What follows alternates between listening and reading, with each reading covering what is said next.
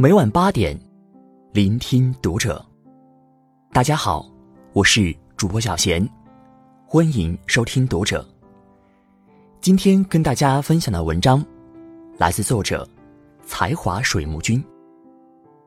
一场疫情，炸出了多少霸道总裁？关注读者新媒体，一起成为更好的读者。一场疫情打破了所有人的计划。谁都不曾想到，口罩会在二零二零年逆袭上位，代替猪肉成为最受追捧的日常消耗品。本来炫富靠猪肉的那一批人，纷纷都败在了那一句问候上：“你有口罩吗？”这段时间里。有无数人被口罩这件小玩意儿难倒。国内的口罩支援疫区，民众做普通防护，早都买光了。国外的口罩，被出国的华人抢购运回国了。怎么办？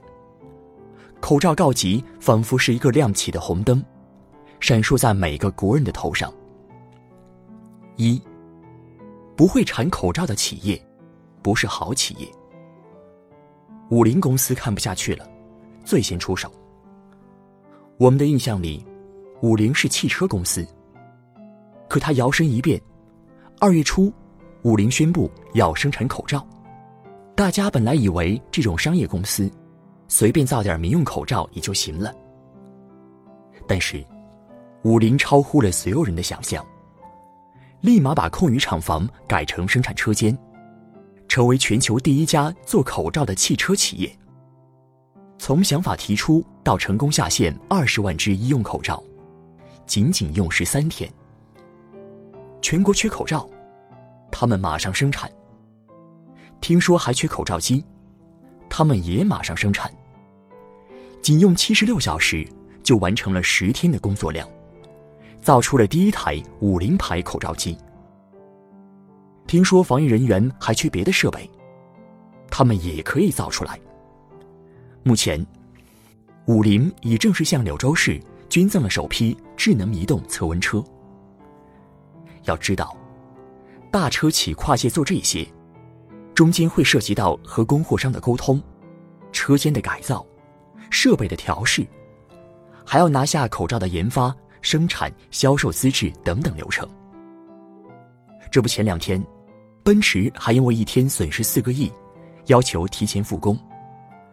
五菱这一番复工转产，可不是简单的说一句“我要做口罩”就能做到的。而比五菱速度更泪目的是，五菱印在口罩包装上的那句话：“人民需要什么，五菱就造什么。”在这场疫情里，我们看到的不仅仅是一句口号。为了造口罩。格力出资两千万成立了医疗科技公司。华南最大规模的纸尿裤和卫生巾生产线设备制造企业，索性改造设备，人力物力轮番耗费，让世界最高速口罩生产机落地了。每分钟生产口罩一千片，实力不容小觑。陕汽也站了出来，做口罩不大会。但我可以搞下护目镜，在没复工的情况下，紧急高薪调人手，两天就做出了合格的样品。吉利汽车思索了一会儿，决定出奇制胜，力争在二十天内研发出 N 九五标准的空调滤芯，三十天内达成量产，并应用在捐赠疫区的汽车上。红豆股份看大家都这么拼，自己也不产西服了。直接改产防护服，运动服你先往后稍等等吧。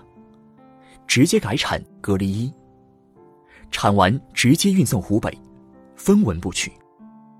被吉利收购的沃尔沃也资助了一家工卫中心，用来开发新冠肺炎的疫苗。这些企业说改就改，说造就造，说捐就捐，一点儿不含糊。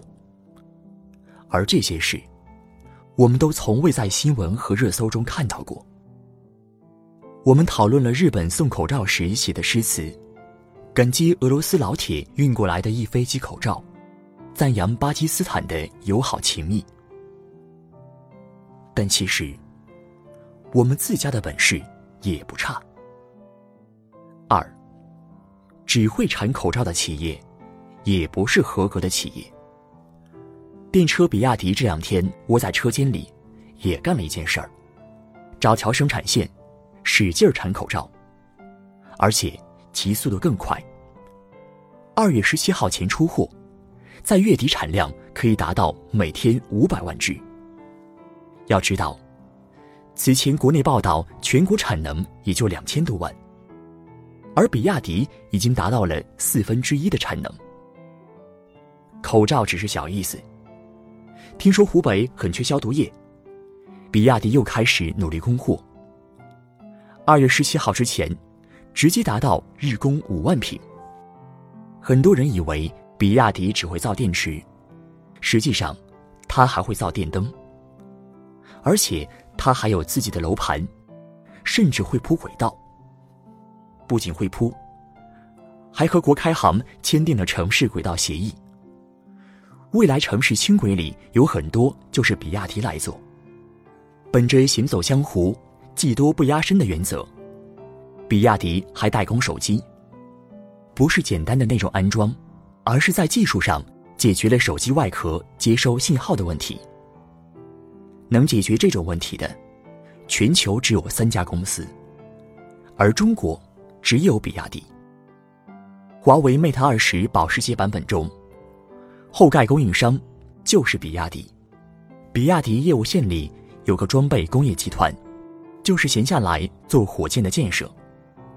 有准确消息，中国运载火箭技术研究院和比亚迪将签订合作协议，这不禁让人深深怀疑，造车才是他的副业吧？更让人惊讶的是，这样多才多艺又深藏不露的企业，绝不止比亚迪一个。海尔公司制造冰箱、彩电、洗衣机不在话下，他们的制药、生物研究所、细胞库在关键时刻都能派上大用场。比如这次疫情里，新获取的几十份病毒样本，就是通过中科院病毒所、国家病毒资源库、海尔生物医疗样本库监测，开展存储应用研究的。这还是我们认识的那个海尔兄弟吗？这简直是换上一身西装的霸道总裁呀！还有旺旺，没错，就是有咱们爱吃的旺旺雪饼、旺仔牛奶等众多好吃的旺旺集团。就在前几天，他们位于湖南的旺旺医院十六名骨干医护人员出发，紧急驰援武汉。这群提着可爱旺旺行李箱的人说：“我们要创造历史。”提起这两年频频上热搜的华为，我们想到的就是手机、笔记本。实际上，它的主业是各种基站和天线。就算贸易战打成这样了，四万个华为五 G 基站的订单还是从全世界飘了过来。像这样的企业，在中国是数不胜数。三，各就各位的日子就在眼前了。从停工到改产造口罩，是什么成就了企业抗疫的速度？除了行业本身的优势外，就是一颗又一颗试图捂热寒冬的心罢了。各个企业大显神通造口罩、消毒液、防护服的背后，其实真的没有跨界、斜杠等那么简单容易。这个决定要面临着全产业链受损。这是之后的代价，之前所付出的也是极高的。据不完全统计，汽车行业总计捐赠现金及物资总额已经超过十亿元，这实属难得。因为汽车行业在二零一九年并不好过，他们实际上都在勒紧裤腰带过日子。但面对疫情，诸多企业不仅在第一时间捐资捐物。还在医护物资紧缺的情况下，投入到口罩生产。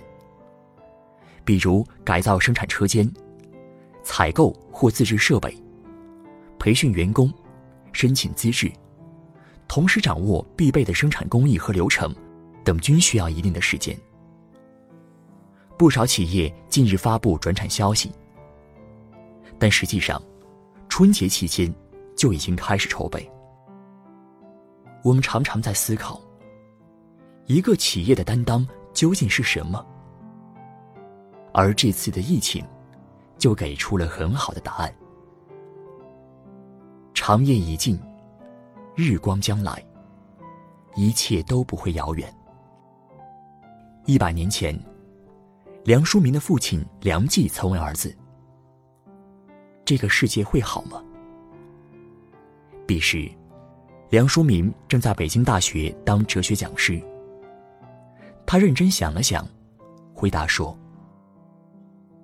我相信，世界是一天一天往好里去的。这一天要来了吧？他们不必再去硬核造口罩，而是继续操持本行，在行业里当着多才多艺的王者。这一天要来了吧？我们各就各位，把按下暂停键的城市和生活重启，然后摘下口罩。在日光下，尽情生活。